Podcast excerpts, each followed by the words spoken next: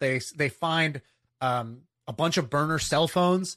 They find like a bag of like fifty thousand dollars of cash. They find a bunch of like the hardware wallets that had the bitcoins in them and then they found like folders on their computer that were like fake passport ideas and like like places to go places to run away like they found like folders that said that shit on their computers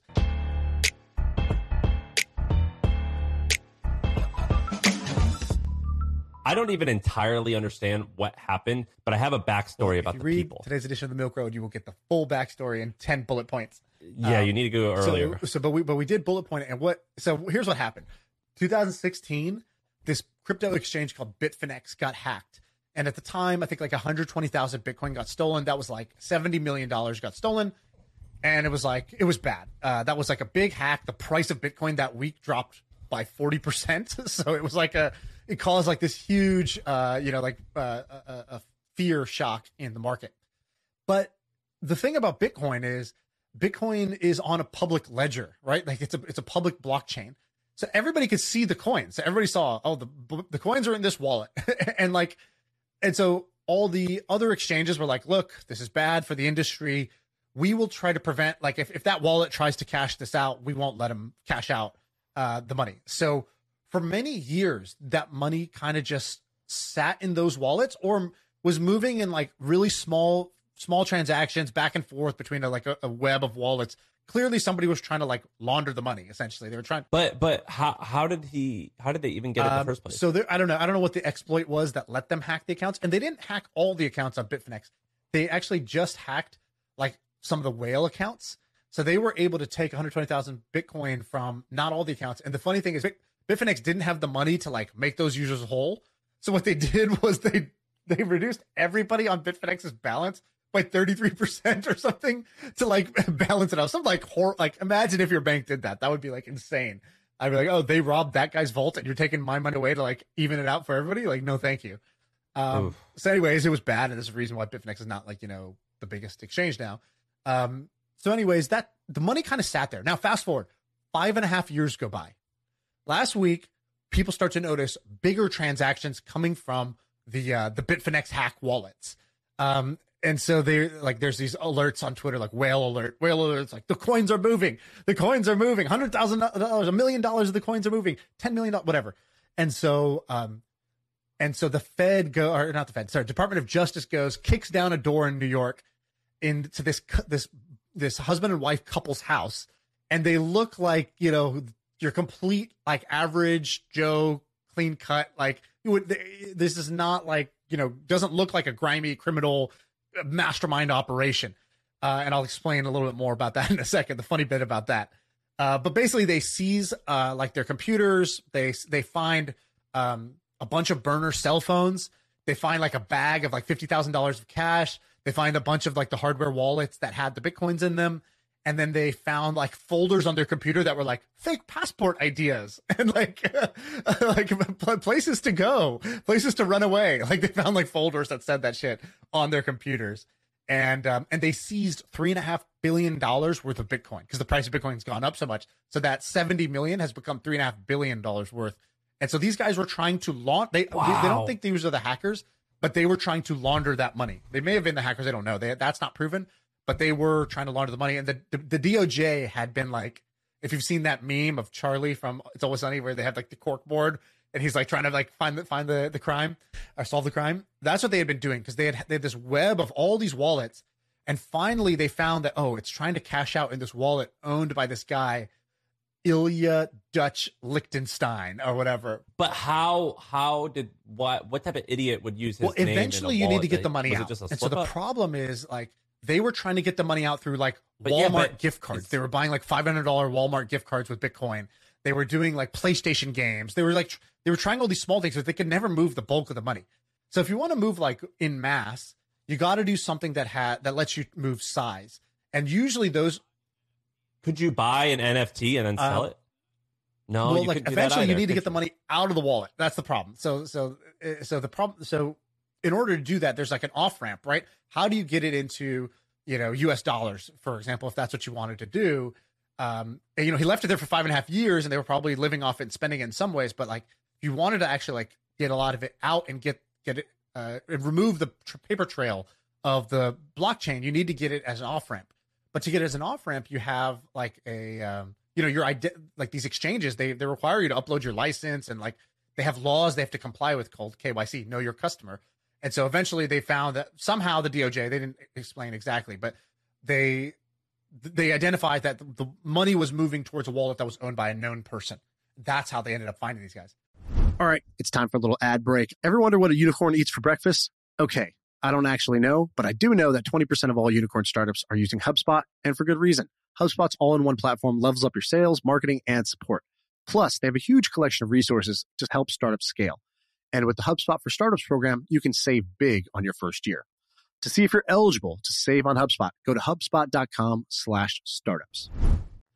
Now the funny part is That's awesome. All right, go ahead. So that well, so the I when I read about this, I was like, wait, that name sounds so familiar. Both their names sound familiar. So the guy, it, his name is Ilya I L Y A. I think it was like a very like weird name. His last name is Lichtenstein. So he spoke at the first HustleCon. I never talked to him, but um, he had a company called MixRank, which was just a normal startup. Went through YC, and he spoke at HustleCon. And then his girlfriend or wife she was a copywriter and i remember talking a little bit with her because she her name's heather morgan i think and she had a um a website all about Yep. writing sales emails Totally. Is that the right? Do you remember her? before the hack?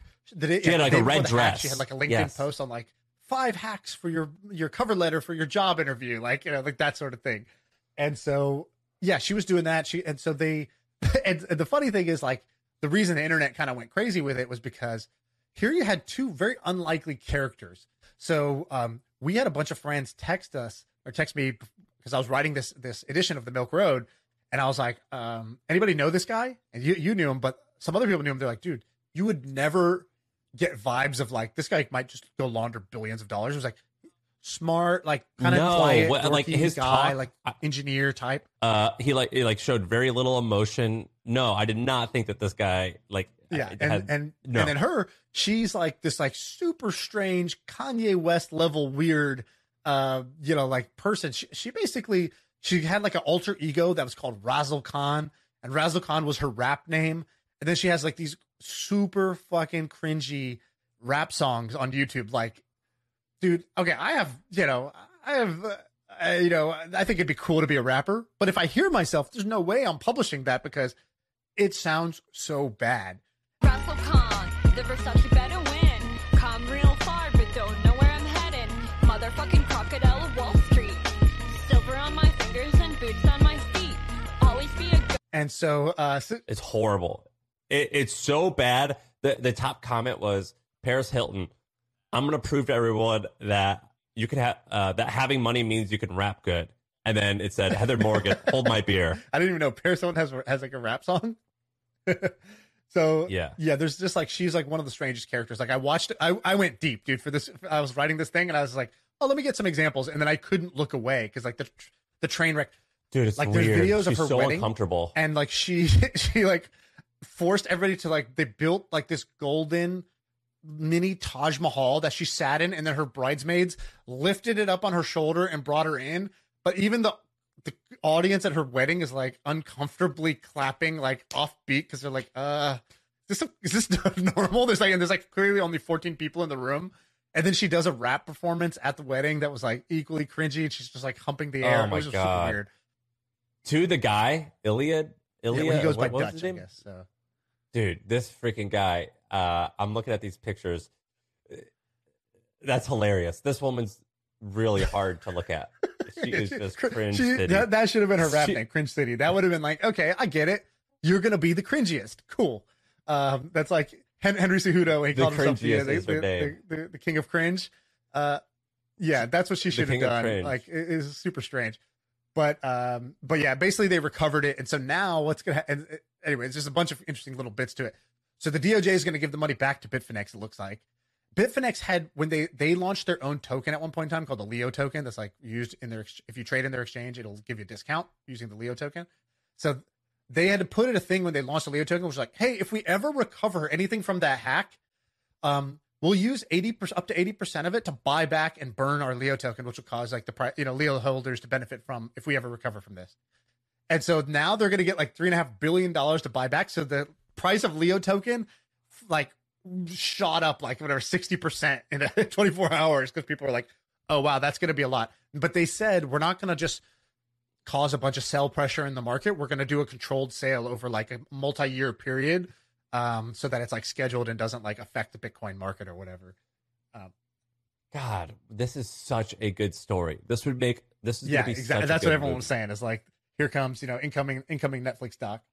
Uh, have you seen the, this? I saw. I just watched this clip like every day for the past three days, and it just absolutely cracks me up. I was hoping Ben can uh, play it in the thing, but I don't think it'll work. I don't think the sound will come through. So, have you seen this clip of of this interview of Bill Gates back in the day? Jumping over a chair. Yeah, have you seen Yes. Yeah, this? it, like it- just a normal one of him jumping. Just the, so he's doing some interview with some woman about Microsoft, and she goes, she goes, "Is it true that you can leap over a chair?" Is And that that impressive? And he goes, "It's not." Well, first of all, it is impressive uh, for, for Bill Gates to be able to do that. Second of all, just I don't know why this is being talked about. And then he goes, so she goes, "Is it true that you could jump over a chair?" And he goes. It depends on the size of the chair. Like, so you know, just like, and then it cuts. It's like a hard cut to a chair. Bill Gates clearing it. Is it true that you can leap over a chair from a standing position?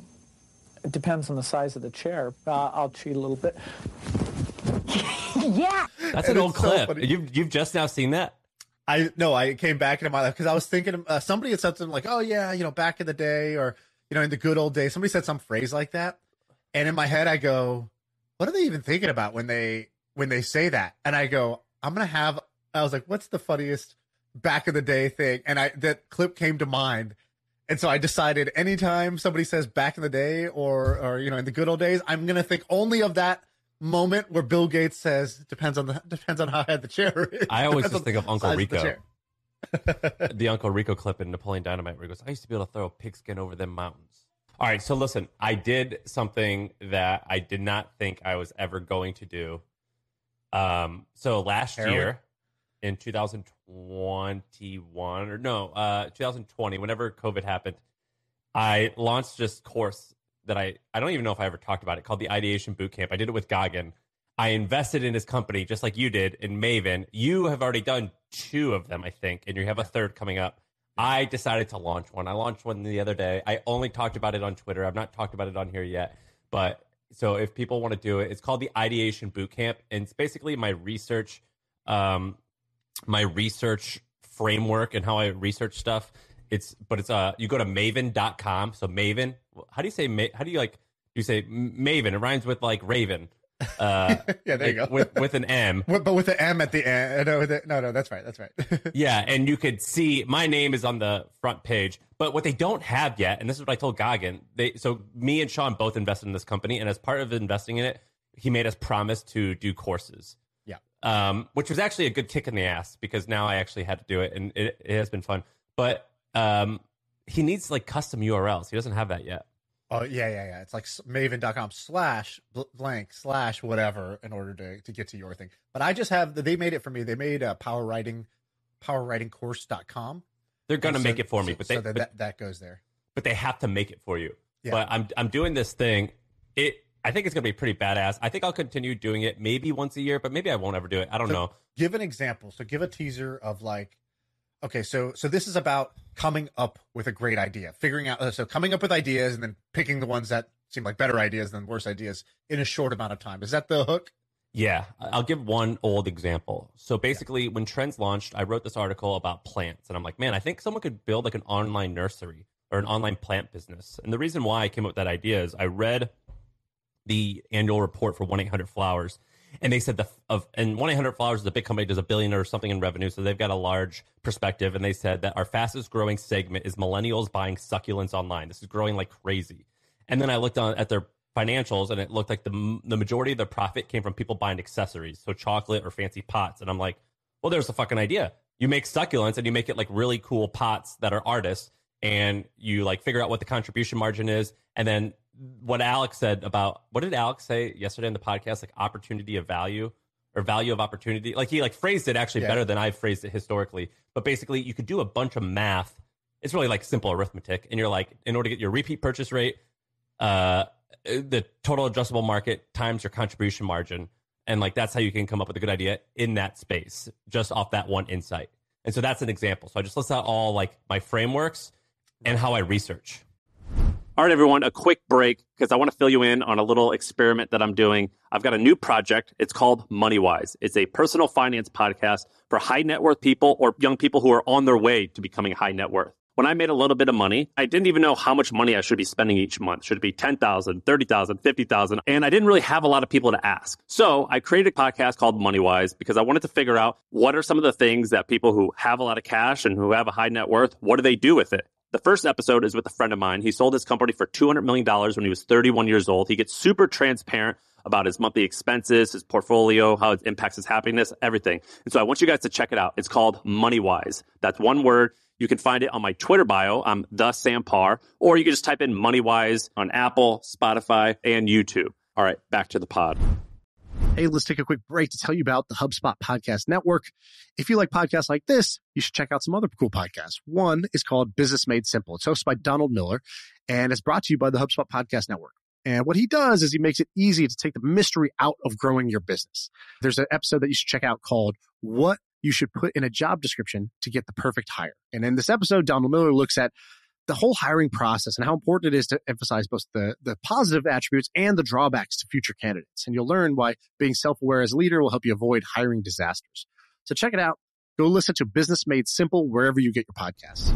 and it started with reading the reading the annual report for 1-800 flowers which uh, that sounds like the most you know kind of unique starting point for finding not even just finding specific opportunities but just like training your brain to think about the world wider than the the way you currently think about it that's that's how i would phrase it because like I- don't think you necessarily find the best ideas by being like okay i'm going to go read you know the the hbs business school you know the harvard business school's annual report and in there I'm going to find a business idea. I think that's a little too hardcore. No, what, what the way it works is you have this general thing. So this general thing is basically what's this combination of things that I'm interested in, things that I'm good at, and things that can make money. All right, I know what that general I thing is. I'm going to go to very particular places to find information that's going to help guide this. And what it's going to do is going to help me find a handful of problems that I'm interested in solving.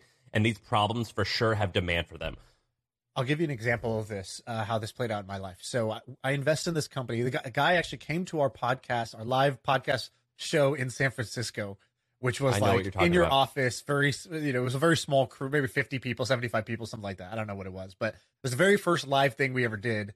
And um, this guy comes up afterwards and he's like, uh, hey, that was great. Um, and I'm like, yeah, what do you, cool. What's your story? What do you do? And he's like, oh, I'm, I currently run the perception team on the self-driving cars uh, division of Uber. Um, He was very charming, very good looking. I was Yeah. sold too. handsome guy, uh, very very confident. So he wasn't like, "Hey, Kashan, can I just pitch you my idea? I really just want to tell like that." That's always like, uh, "Sure, man. Uh, um, you talk while I think of a way to escape."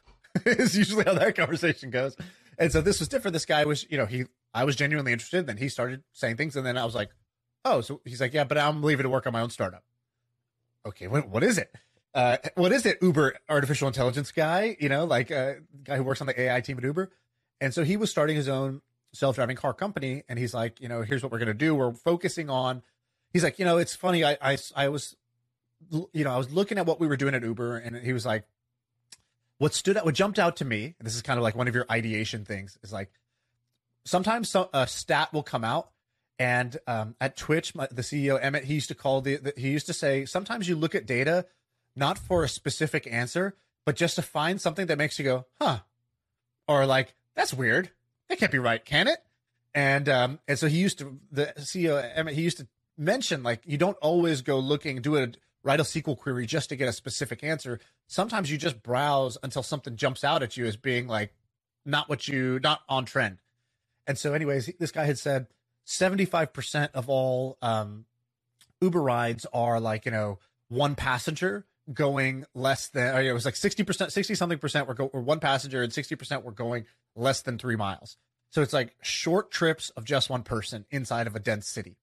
And he's like, you know, so it's kind of crazy, right? We have this like four person, maybe six person, six seater car that weighs thousands of tons with a with one driver driving one person one mile. Like that seems inefficient.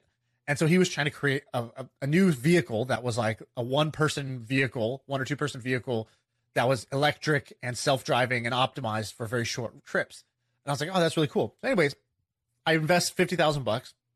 You fast forward like a year, and uh, you know he's like grinding away in this garage in San Mateo, uh, trying to get a car to drive itself. and I would go down to the, he was working uh, literally out of a storage unit, so I would go to the storage container, like kind of a what's it called, like uh, like Whatever. public storage or something. public storage. Yeah, literally. Uh, and then he'd roll up the garage on like unit three three three or whatever, and then he'd put me in it. He'd be like, "All right, let's see if it works." And then we'd drive in a circle around the storage facility, uh, storage like parking lot, and it was like, "Whoa, that was bizarre to sit there and just like It have worked? the thing drive me." Yeah, so it was working, but it was very, you know, like that's a closed environment. It's pretty easy to get that to work. But he was working on, okay, now let's take it out a mile.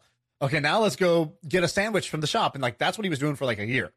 So, anyways, um, he at the time the idea the initial idea was like to be kind of like an uber competitor right? Like somebody will just push a button this ride will show up roll up to them with no driver inside.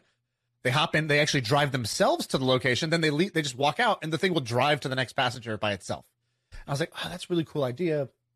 And we were trying to figure it out and i felt like we were hitting a wall and this is where something like your course will help because if you're if you're if all your ideas are boxed into your own life experiences and you're like a you know 27 year old engineer who's worked at you know tech companies like your life experiences are pretty narrow. And only once we got out of that and started like figuring out these little like you know like these these these, these unique spots like when you when you read an annual report you go huh. So i was reading an annual report. Uh, we talked to we just took a random meeting. We took a random meeting with some transportation lawyer and he mentioned that he does work for this company. And i looked up that company and it's basically like this i don't know like 30 billion dollar company that i've never heard of. And what did it do? They partner with like 15 cities and they go to the city and they say hey um, you need buses and scooters and ferries and trains and all that stuff. Yeah you just commission us. We'll we'll bid for your for the right to run transportation in your city. And they would get and so this the whole 30 billion dollar company or whatever was like off of like 15 city contracts. And then I thought about it, I was like, oh, of course, like San Francisco doesn't run their own buses. Like, you know, or whatever. Not every city is going to want to be in the transportation business. They just contracted out to some vendor. And I was like, man, that's an amazing business because that vendor now has lock in. Like, the city's not going to change. They're just going to like, they just get to eat up. They have a monopoly on city transport. And then that got me thinking about those city bike share Yeah, yeah, programs. yeah. If you've seen those city bikes, They're awesome. And then their annual reports were online and i went and i read about it and Citi Bike did the same model. They went to new york and they built like a hundred million dollar revenue business doing city bikes in new york and they were the only ones who had Crazy. the license to do it and then they did it in san francisco and then they sold to lyft for i don't know some hundred millions of dollars. And i thought that's a really cool model. And so then we started brainstorming dude could you go to a city that needs this type of transport like a different type of transport than what they already have with their buses and whatever and just say we'll be the vendor for you and that's exactly what, they did they went to las vegas Did it work? uh, yeah. Is, well, I, I haven't talked to him recently, but yeah, they got a contract basically with Las Vegas, where the city was like, "Yeah, we have this thing called a transportation desert. It's like a place where our routes don't really go, but a lot of people Yeah. need to go in this area, and they're complaining to us about it. So you know, yeah, we'll pay you guys. We'll we'll pre-buy, you know, like quarter million dollars of rides from you. Um, and so it's like instead of trying to get half a quarter million people to download your app like Uber Yeah, and yeah, do whatever, yeah. you got one city official to say, "I'll buy two hundred fifty thousand dollars worth of rides." and that'll last us a few months and let's see how that goes. And that's what you and I do to people. So because we just study and break down stuff, I think you you and I go through the same discovery and aha moment. I hope that our audience does, which is basically you see it once you know what's possible or once you know like what other people is possible, your standard of what's possible kind of changes and you're like, "Well, of course I could do that. They did that and they did by doing this this and this. Like, I already know exactly how they did it." It's like um it it, it would kind of be like me telling you, "Well, just go get big muscles." It's like I don't, I, I can't get big muscles. Like I don't know what that means. Versus like, well, just lift this weight, do it four times a week, and and here I'll remind you every single time, and you can do it. And so like when you know like a specific routine or you know what's possible, it definitely changes your perspective on what you should be doing. And uh, hopefully that's what the podcast does, but that's what the course will be doing. But um, I don't know. I wanted to So go sign up. Where do they go? Maven.com. and Maven.com. They'll see your face. They'll see my face. And it's called the It's cool. And then you have one too on the. It's called the Ide- Ideation Bootcamp. You have one too. The the Power Writing course. This is your Yeah. third time doing it, My third time doing it. Yeah. and you did it because you're like uh people like. I think Gagan said that you have the second highest rated course. Yeah. Yeah. It's, I forget who had good. number one, It's he good. that, and, uh, you know, uh, second place is the best place. Uh, It- I was I it still have second or somewhere to first? reach, is it second but or I'm still first? at the top. I don't remember which one he said. It was like either one or two. I think we don't. Uh, I don't really care about highest rated because I was like, you know, honestly, people's rating will be more based on themselves. Like, it's just like actually to use your gym example. Um, most people aren't like if if you're out of shape, it's not because you have the wrong workout program and trainer. It's because you know most likely you're not even going to the gym. Then if you are going to the gym, you're not working going consistently. If you're not going consistently, if you're even if you are going consistently, you're not working out with intensity. And then comes the program for back buys and shoulders that's going to help you get the ma- most gains. And so similarly, like I had, um, it's like, yeah, we had a high rated course, but then I looked at, it, I was like, man, 15 or 20% of people just never showed up to a single one. They paid and never showed up. Like, damn, that's, that's on I them. don't Like, think you know, I don't think you could solve that. Yeah, well, you know, and I and I luckily I was wise enough to not have heartache over that because I was like, that's actually just like uh, a completely common pattern with all online education is people don't finish or they don't start for something that they'll even pay a bunch of money for, which is really wild. So it's like of the people that come, what what kind of experience do they have? And then you know, six months, nine months later, are you still getting emails being like, "Yo, I used your thing. It was you know, I got this outcome out of it." That's like that's the only real true measure of success. And I don't think if 100 people go into the course, it's not going to be 100 people who have that. 20 people aren't even going to show up. You know, 60% of people, 60 of them are going to forget everything within a year or never, never implement it. And really, it's the like the 15 to 20 out of 100 that go like use the thing and better their better themselves. Yeah, it sucks. Um, can, do you want to talk about this Bitcoin Bitcoin couple? What do you want to talk about? Uh, I have okay, so I have a couple ideas and then I have a couple random topics, but let's do ideas first. Um, so I want to get I want to shout out a couple ideas that I saw other people saying that I thought were kind of interesting. So, uh, here's the first one. So you invested in this thing, uh, stonks.com, right? I did. And uh, explain for people who don't know what stonks is. Explain what it is because it's actually it's kind of like pretty dope. I, I had the opportunity to invest. I know the guy super well who started it. Uh, he was our biggest competitor when we were doing my startup. Uh, so I was like watching them. I like kind of saw how they operate. So I knew these these guys are really good, but I didn't get the idea fully right away. And the valuation was really high because they have a good track record. So I was like, ah, okay, I'll just pass. I'll be a user, not an investor. You invested, so explain what it is. Yeah, so it's like Shark Tank meets AngelList, and so AngelList is a platform where you can, uh, if anyone starts a company, they can go on and they can get investors, and they make it easy so anyone could invest like a thousand dollars into your company, and you know what Shark Tank is, and so basically Stonks, you it's spelled uh like the reason I was like, is this gonna work because it's spelled like a joke, like a but meme. Yeah. yeah, it looks like it's like spelled like a meme, and like their logo is like a silly. It's like the Wall Street Bets guy, but it's uh. So once a how often? What's the cadence now? Is it every day or once a week? No, I don't think it's every day. I think it's once a week or so. So once a week, but then they have like big ones that are once a month, and they do some pre vetting, and they find interesting startups, and all types of entre- uh, investors are on the phone or on the call listening, and they could ping in with a question, and the whole audience can watch in real time. And so I've been a guest, I've been an investor, or they call it investors, where you're like you're able to ask questions, and I've seen people write checks for fifty and hundred thousand dollars live So the invest, experience is like a live, like a Twitch channel, basically. like an auction. So a startup goes up, they pitch their thing. The invest some investors can ask questions in the chat, some are asking questions live, and then you just see in the chat, it's like so and so is investing ten thousand dollars, so and so is putting in forty thousand dollars, so and so is putting two thousand dollars in, Have you seen And- one where and people? they'll have- uh, they'll raise like I think somebody raised over ten million dollars in ten minutes. Is that right? I think th- well, the company raised 10 million Stonks, Right. raised money from guys like me, but and then Andreessen Horowitz, just like angel investors, and then they let their users invest, and they raised In like them. 10 or 15 million dollars in a few hours. And so, so what is what's cool is you're a founder. Normally, your fundraising is like this multi-month process that you're almost dreading getting started with. You're like, okay, I got to first get all my ducks in a row, and then I got to start reaching out and figure making a list, a pipeline to reach out to, and then asking people to go out to coffees or asking for intros and following up and then pitching and then follow up meetings. This shrinks that three month process into like seven minutes on stage.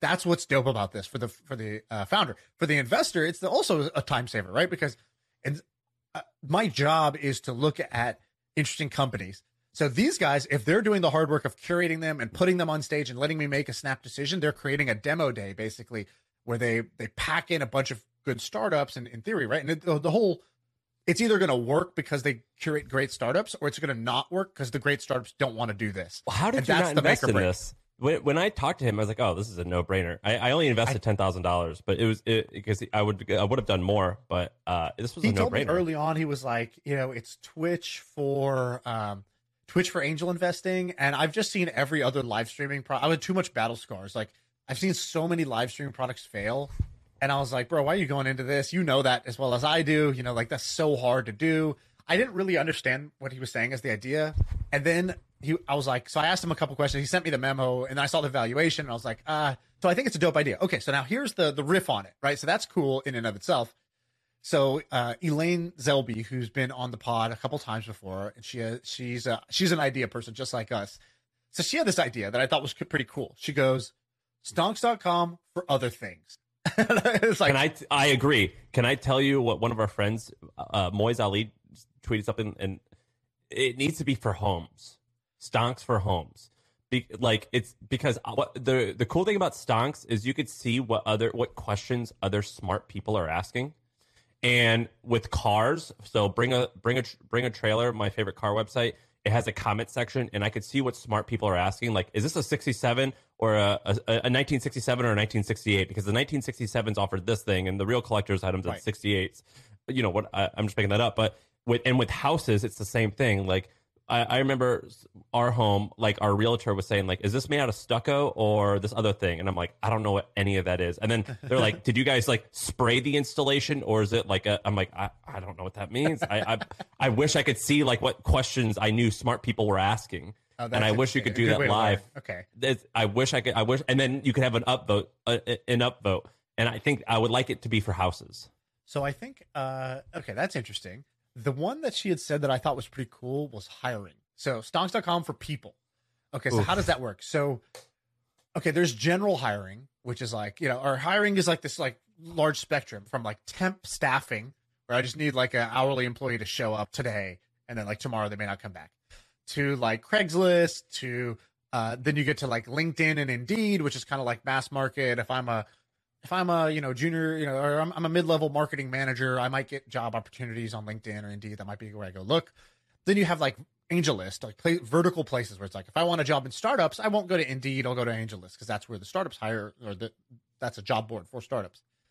And so then you have this one like really interesting thing, and then you have like headhunters, which do executive placements and kind of like um, you know how do you find a CMO? You hire a headhunter, you pay them a ton of money, and then they get like a, a huge cut. So somewhere in there, I think there's an opportunity to let people hire like top talent live like this. So if you were able to essentially it's like a reverse job interview.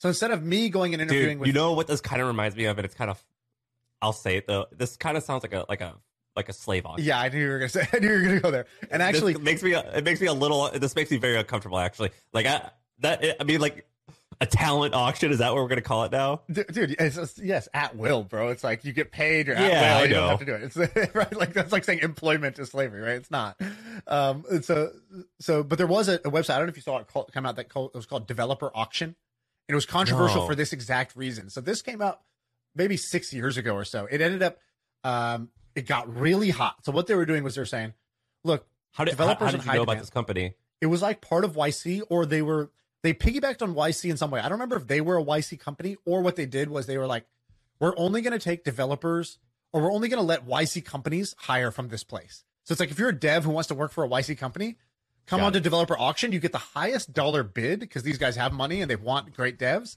Which which was just a little bit of icing on the douche cake. Like you're doing you're, you're doing uh, an auction. yeah, you're doing an auction now. You're doing it only for YC. Yeah, that's, the- that's the lay. That's the cherry on top of the douchebag cake. the, the du- douche de leche cake. Yeah. So so basically they they kind of did that. And so what was happening was developers were getting way more money on this. And they also didn't have to do like a multi week job interviewing process. It was like they say, Hey, yeah, I was at Reddit early ish, first 40 employees. I worked on the fraud, fraud system and this and this. I'm interested in, uh, you know, companies doing machine learning. And then boom, job offer and job offer at a 20% premium and developer auction. All they had to do was just say, they just had That's to be cool. like Harvard. They just had to be selective. It's like, no, not any company can just apply here. We're going to pick. And then, no, not any developer can apply here. We're going to pick. Now, ultimately, I don't think the model worked because they're not like the biggest thing ever now. I think they ended up like kind of pivoting or softening it Well, all talent marketplaces are really hard businesses. I think. to scale. Yeah. Um, yeah, to scale. I think there you could have a lot of you can have like you can be a rec- just a recruiter and make millions of dollars a year. You could be just a job board and make millions of dollars a year. But if you want to be hired.com, then it like I don't know if it can it's really hard to work. So I think the trick here is to do it with something that's visual. So okay, Stonks is cool because it's a live video stream. So one question is, what in what what category does having a visual screen that's showing you something work way better than a resume that was attached to an email or a job board? And so I think like potentially designers or even something like more niche than that, like 3D designers, video editors, graphics, something like that. Um, like this could be maybe how like the video game industry hires or something like that. I don't know. There's there's something there to doing this. And that's model. what she said, Elaine. She said I, I don't uh, know. I, I didn't I didn't see which exact example. She, she had the example of hiring, and I didn't even read on. I was like, yeah, great idea. Let me just like riff off that. That's pretty Um, interesting. so I thought that was cool. And then I think there's probably some other areas where you could do that. And I think the trick is normally the reason live streaming products fail is because the viewers you're compete like you don't want to compete for viewers with people who are just doing this for leisure um because they have a ton of options they can just open tiktok they can you know go for a walk they can do anything you need people you need the viewers of the, the buy side for this to be their job um so that's why actually real estate or real estate investors instead of maybe even maybe it's not just for buying my home that i'm going to go live in but maybe it's like multifamily properties get auctioned off in this way and it's multifamily investors that are showing up to to buy pieces of that action or something like that. I think I think that'd be cool. I, I think I told you this. A hypothesis I had in 2012. I, I remember when I was in the apartment business. We, we had like a, a an apartment finder thing, and uh, I was like, I'm pretty sure that people. It's not that far away that people are going to start renting homes and buying homes without ever seeing them in person. Like like like uh, this was before Matterport was around, and I think we're there. Like I I would buy a house. Would you buy a house without seeing it? No. I would maybe not mind rent. I for sure would rent a place without seeing it. yeah, uh, I I've that, maybe yeah. would buy, but I think I, I there's a world I think where we're gonna buy them soon without ever seeing a house. Right. The other one that's kind of all out of left field here is: Did you ever watch the Zoom Bachelor that some of our friends did? Sheel was the Zoom Bachelor. Did you ever watch it? Uh, no, I don't watch that shit though. I Was play, it I awesome? play real sports. well, I just don't watch reality TV. You know, I, I, No, no, I watch good stuff. It was like it was like just people do. It wasn't real TV even, but it was basically like I know I'm joking. here's Shield. He's a he's an investor. He's single. He's a good guy. awesome? We think he's great. And so as a as a joke, as a kind of a lark, they created a, a, a live stream, and they curated a bunch of single women, and they were like, all right, uh, and they basically in the course of an hour, it was like, here's six women. They introduce themselves. He cuts two. It's like, all right, of the four women, now he's going to ask you a question like, all right, what's your ideal Friday night date? What would we do? And then one girl's like, oh, I think we would, whatever, like just How many people home, watched watch it? a movie, whatever. There was like, I don't know, like 500 people live watching it, which is a pretty big like live stream That's channel. pretty good. Um, and this was like, again, it was all kind of done as a joke and it was just friends. I, I don't think that any of them really wanted to date each other, but it was just like to do the show. But maybe there's something like that, right? The Bachelor is one of the highest rated shows ever. And then you see stuff like, good idea. um, uh, there's like a matchmaker show on Netflix that's like Indian matchmaker or something like that. As people pay thousands of dollars to like uh to matchmakers to find like kind of like eligible candidates. Like that's a that's a that is a niche thing that exists in every well, city. you and I have a friend. You have and I. You and I have a single friend, and I, for a gift, I nearly bought him a four thousand dollar matchmaker, and I didn't end up going through with it because I was like, I don't know if they're gonna like follow through with this, and that's too much money to spend if they don't do it, and I don't know if they're gonna find it insulting. But I was like, I interviewed this lady three different times. I'm like trying to figure out if this would be the right for, fit for our friend.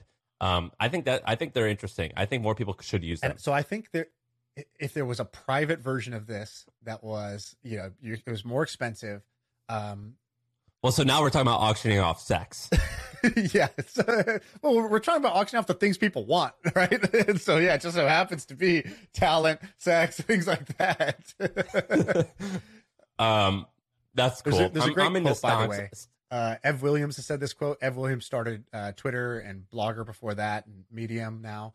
He uh, he goes, "Here's the recipe for a billion dollar internet company." Have you heard this quote before? He goes, Here, "Here's No. the, here's the recipe for a billion dollar internet company. Take a human desire, preferably one that's been around for hundreds of years.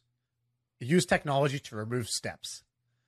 And, um, and that was his whole thing. He's like, you know, and so he's like, that's how I built That's Blogger, great. Twitter, everything else. I Twitter took out a bunch of steps for a human desire that people had, and um, and I, I think that's just like you know sounds stupidly simple, but is actually true. Let me tell you about something that I saw. I did not research this at all for this talk, but I wanted to just bring it up because we were talking some- about something similar. Um, I'm trying to find, I'm trying to figure out how I'm going to manage. So I bought this farm. I need to like get a manager to help run it. And there's these property management companies, but they don't really have like the touch. It's a little sterile. And like to make this work the way I want it to work, I want someone that's a little bit more close to it. Um, so in your brain, in your head, what when I think of an outsourced person, like what's like the image that you're that I that you get? Can you Trying to get me ex- canceled, explain that to me? no, no, just just tell me like what uh, outsourced VR, uh, uh, a virtual assistant. Yeah, VA. like I don't know, somebody in the Philippines or India who's you know sitting at a desk, uh, you know, typing away for for like in a call $8 to $10 center style Yeah, call center style, exactly. Okay. Now, when I say um, military spouse, military spouse, what comes to your mind? um, a patriot, What American attributes what do they- patriot, a woman in America, uh, white, blonde hair, uh, speaks great English, sitting, you know, in the comfort of her, uh, you know, her home office, uh, talking to, you know, customers. What attributes are there? Are there any? loyal, organized, um, trustworthy, things like that. Exactly. So there's this company called Squared Away. So Google Squared Away. We've talked about tell them on here before, by the way. Yes, we have. Uh, but I didn't get it. We talked about one episode. we did one. We did one episode where we talked about um, like a cool way to come up with the, a type of company that you want is uh, who would you want to hire? Mhm. Like what demographic you want to hire. So who do you want to go- serve? Right, that's another one. Right? Yeah, who do you wanna you're serve? Ultimately, going to be serving a customer, and so it helps a lot if you care about them and and understand them and want want more of them to be around you every day. So uh, go. Uh, what's it called? Go Squared Away. I don't know why why it's called Go Squared Away, or maybe it's just called The, the business is Squared squared away. The domain they just couldn't get squared squaredaway.com probably. and it's the most expensive. The cheapest tier is two hundred dollars for way, five hours. Great month. The mo- copy on this website. Look at this. So what? It's okay, great. Let's It's compare great. this. So what's another? What's another outsourcing company? Like, let- can we just find like Upwork. like uh go to um let me just google like outsourcing or let's say virtual assistant for uh, yeah virtual assistant if they show up on the top of Google, they might have good copywriting. But while you're looking for that, so the copywriting on this page, so you go to uh, Squared Away, it says the best company perk is personal assistance for your entire team. Our our team of military spouses gives you your time back, and it's a picture of a lady holding up her sign, waiting for her husband to get off the plane from like coming home so from compare Iraq. this screen. So ben open up flexjobs.com this, this is just a perfect example. Uh, uh, flexjobs not terrible right? Like it's it showed up at the top of google. It's not a te- I i've never used the service. I'm not saying that. I'm saying just the website. It's not horrible um but it's not special and it doesn't make you feel anything right so I can't read so, it. so just it. compare the feelings. Okay, so and if you're on, you should be watching on YouTube to be able to see this. So if I go to Flex Jobs, I see this kind of like blue and orange tacky site with stock photos of literally men and women in corporate outfits Running away. running away, like doing a ballet leap away from you. And then it says the number one job site to find vetted remote work from home and flexible job opportunities since 2007. 2007. Okay, that's great. And then it and then it's like Good Morning America, CNN, Wall Street Journal, whatever. Okay, so this is it's okay. And the headline is find a better way to work. Generic, vague, doesn't make me feel anything. Um and you know, just the, this is this doesn't do it. Now go back to Go Squared Away. Go Squared Away. What do they say? The best company perk, personal assistance for your entire team. So already they're selling the benefit, right? You who's coming here is probably looking to hire a personal assistant, um, and they, um, and they focus on they they frame it as this is the best perk you can offer your employees instead of just find a personal assistant, which assumes you already know you want a personal assistant. They sell you the benefit of having a personal assistant that you're providing the best perk for your team. Then they have this like black and white photo of like a military mom holding a child's hand with a sign, you know, uh, you know, like I'm thinking of thinking of you, daddy, as you know, the as he leaves for the plane. She's like at an airport hangar, right? Like an emotional scene, and she seems like somebody who you would want to support. You would love to like help this woman out, and that she seems like somebody who you would want, not like, you know, this this stock photo photo of a corporate person running away from you. How crazy is that? This is beautiful branding because I don't know how many people are in the military, but like a military spouse is not like I mean uh, that's a that, it's not that ex, uh, uh, it's not that rare.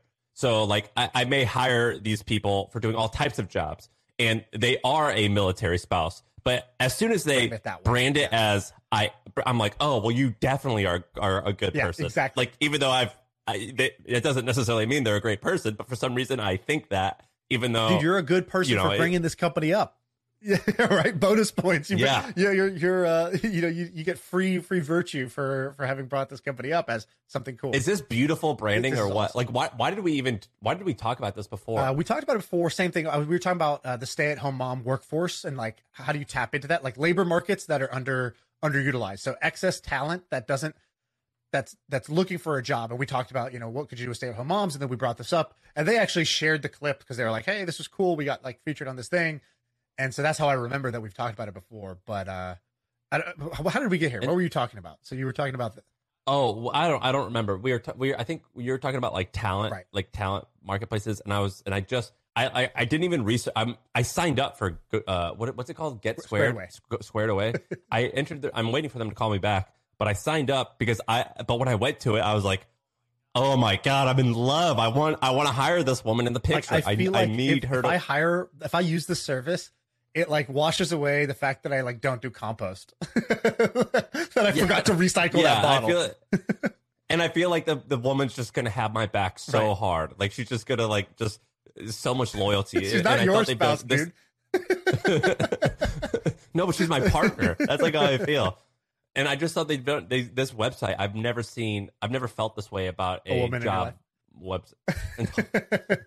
oh, oh, Jonathan brought up. wife You were talking about this. managing your ranch, so you were saying you were, you might use this instead, or just kind of it reminded you that nobody's doing that in the property I'm- I'm- management space of making you feel the way that this makes you feel about assistance. Is that right?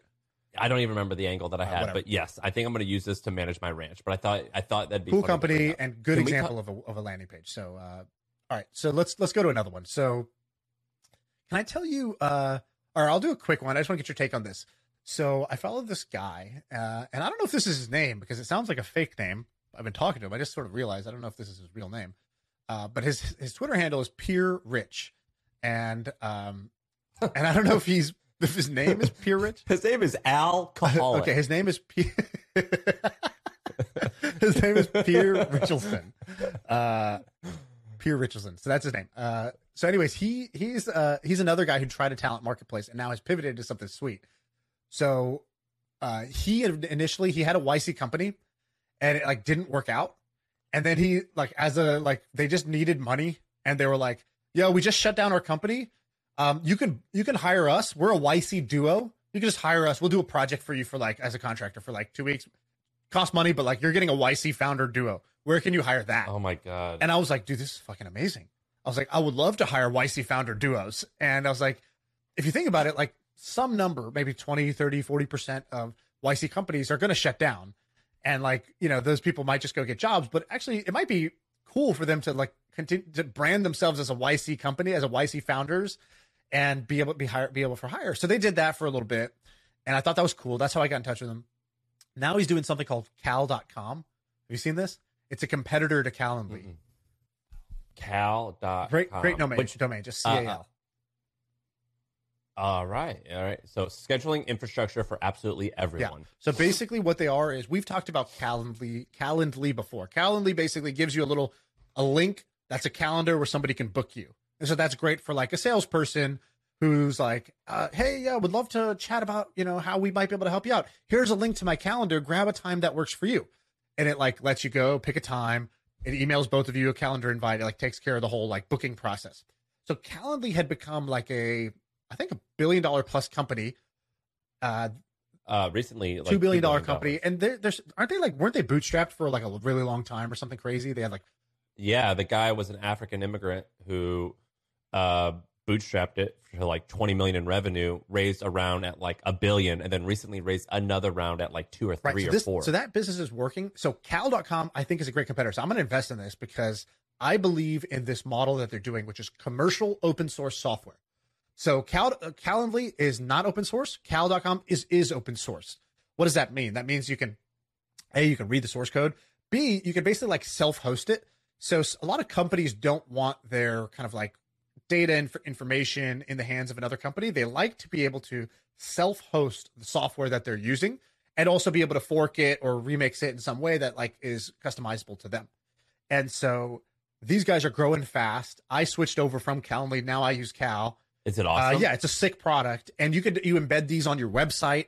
So it's like if you have a website, you're like I don't know, uh, you give people you're you're a lawyer, and you need people like instead of saying here's a contact us form, and then one of our humans will reach out to you, and then we'll try to schedule a time, and by that time you already forgot how interested you were. So what this does is that dude just embed your your booking calendar right here, and it reads your existing calendar, so it won't let anybody book a time that's already taken, and you could set up rules like don't do meeting like i need a minimum 10 minute gap in between meetings or whatever right? You set some rules you just embed that right here. So in the heat of the moment when somebody's interested you can grab that lead right away and get them booked for a meeting.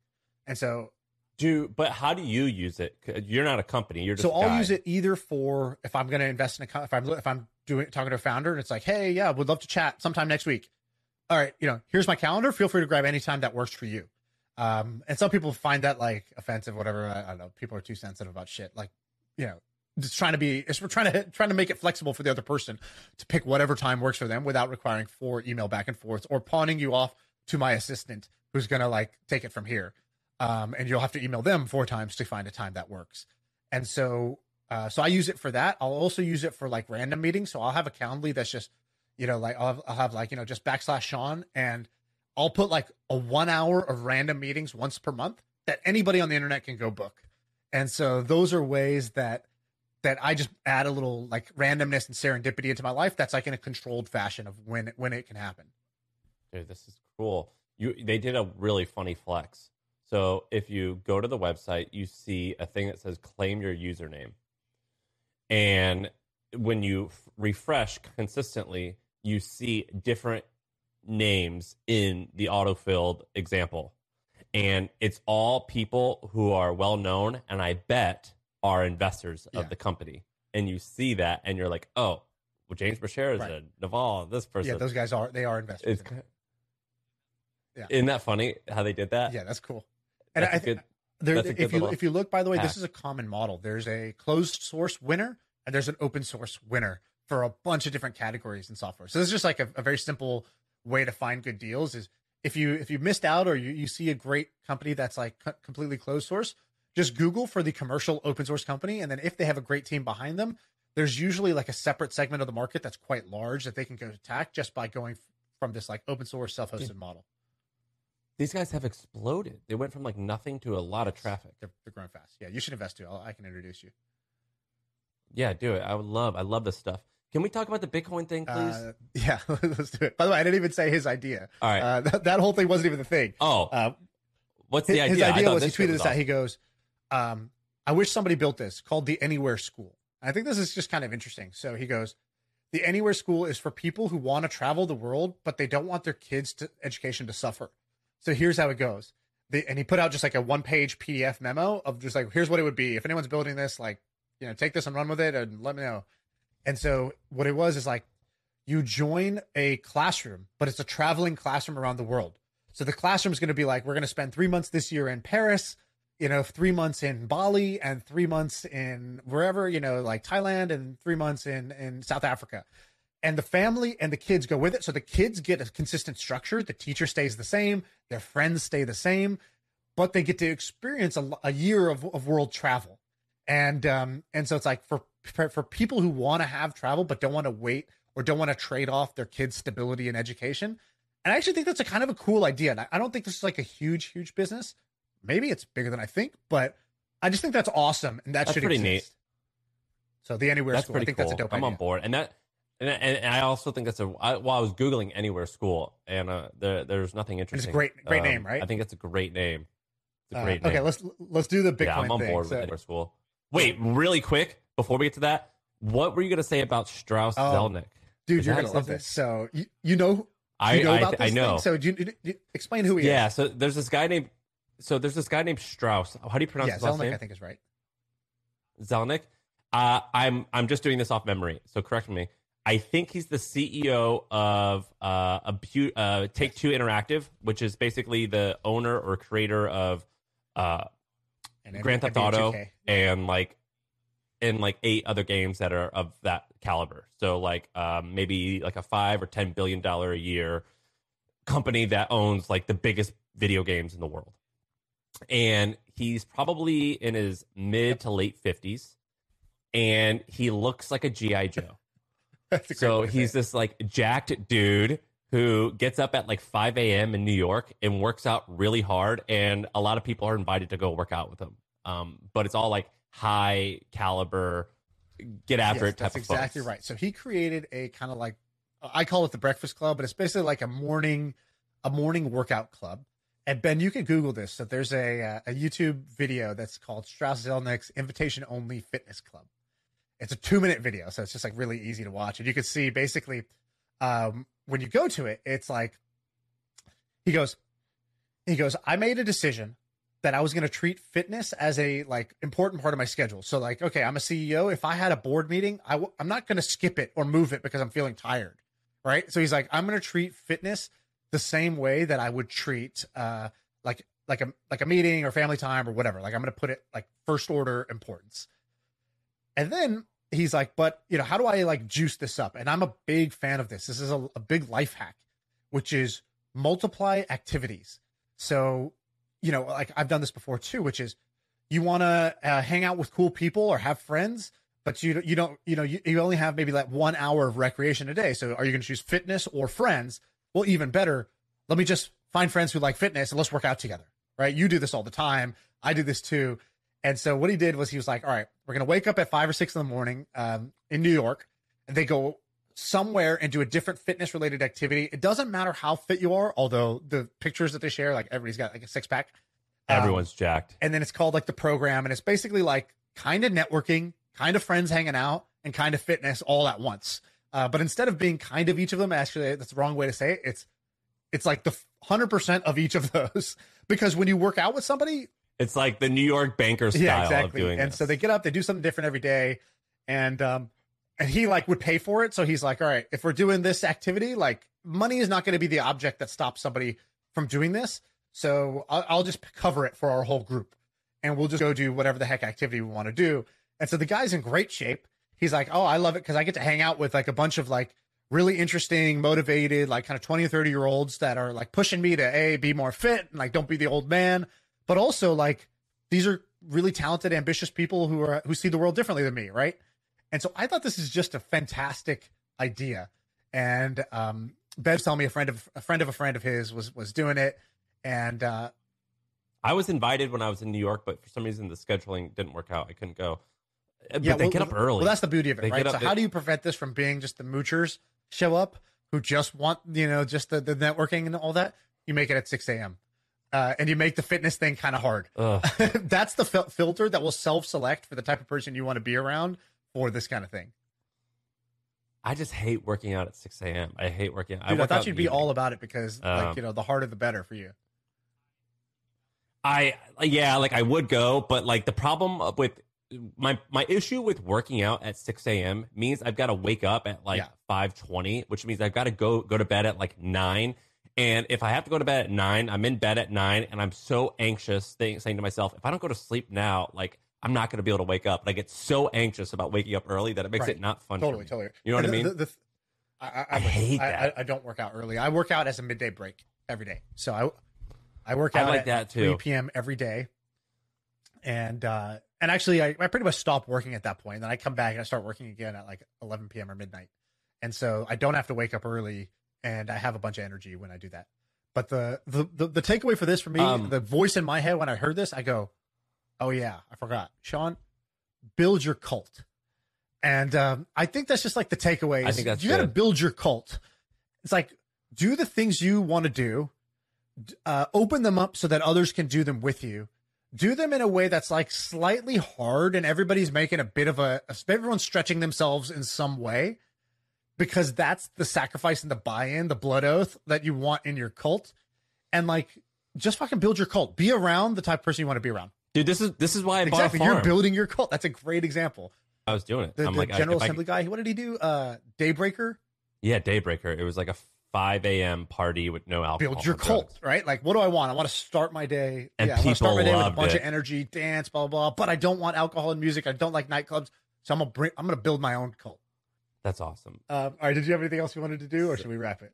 Uh, wrap sounds good. Good.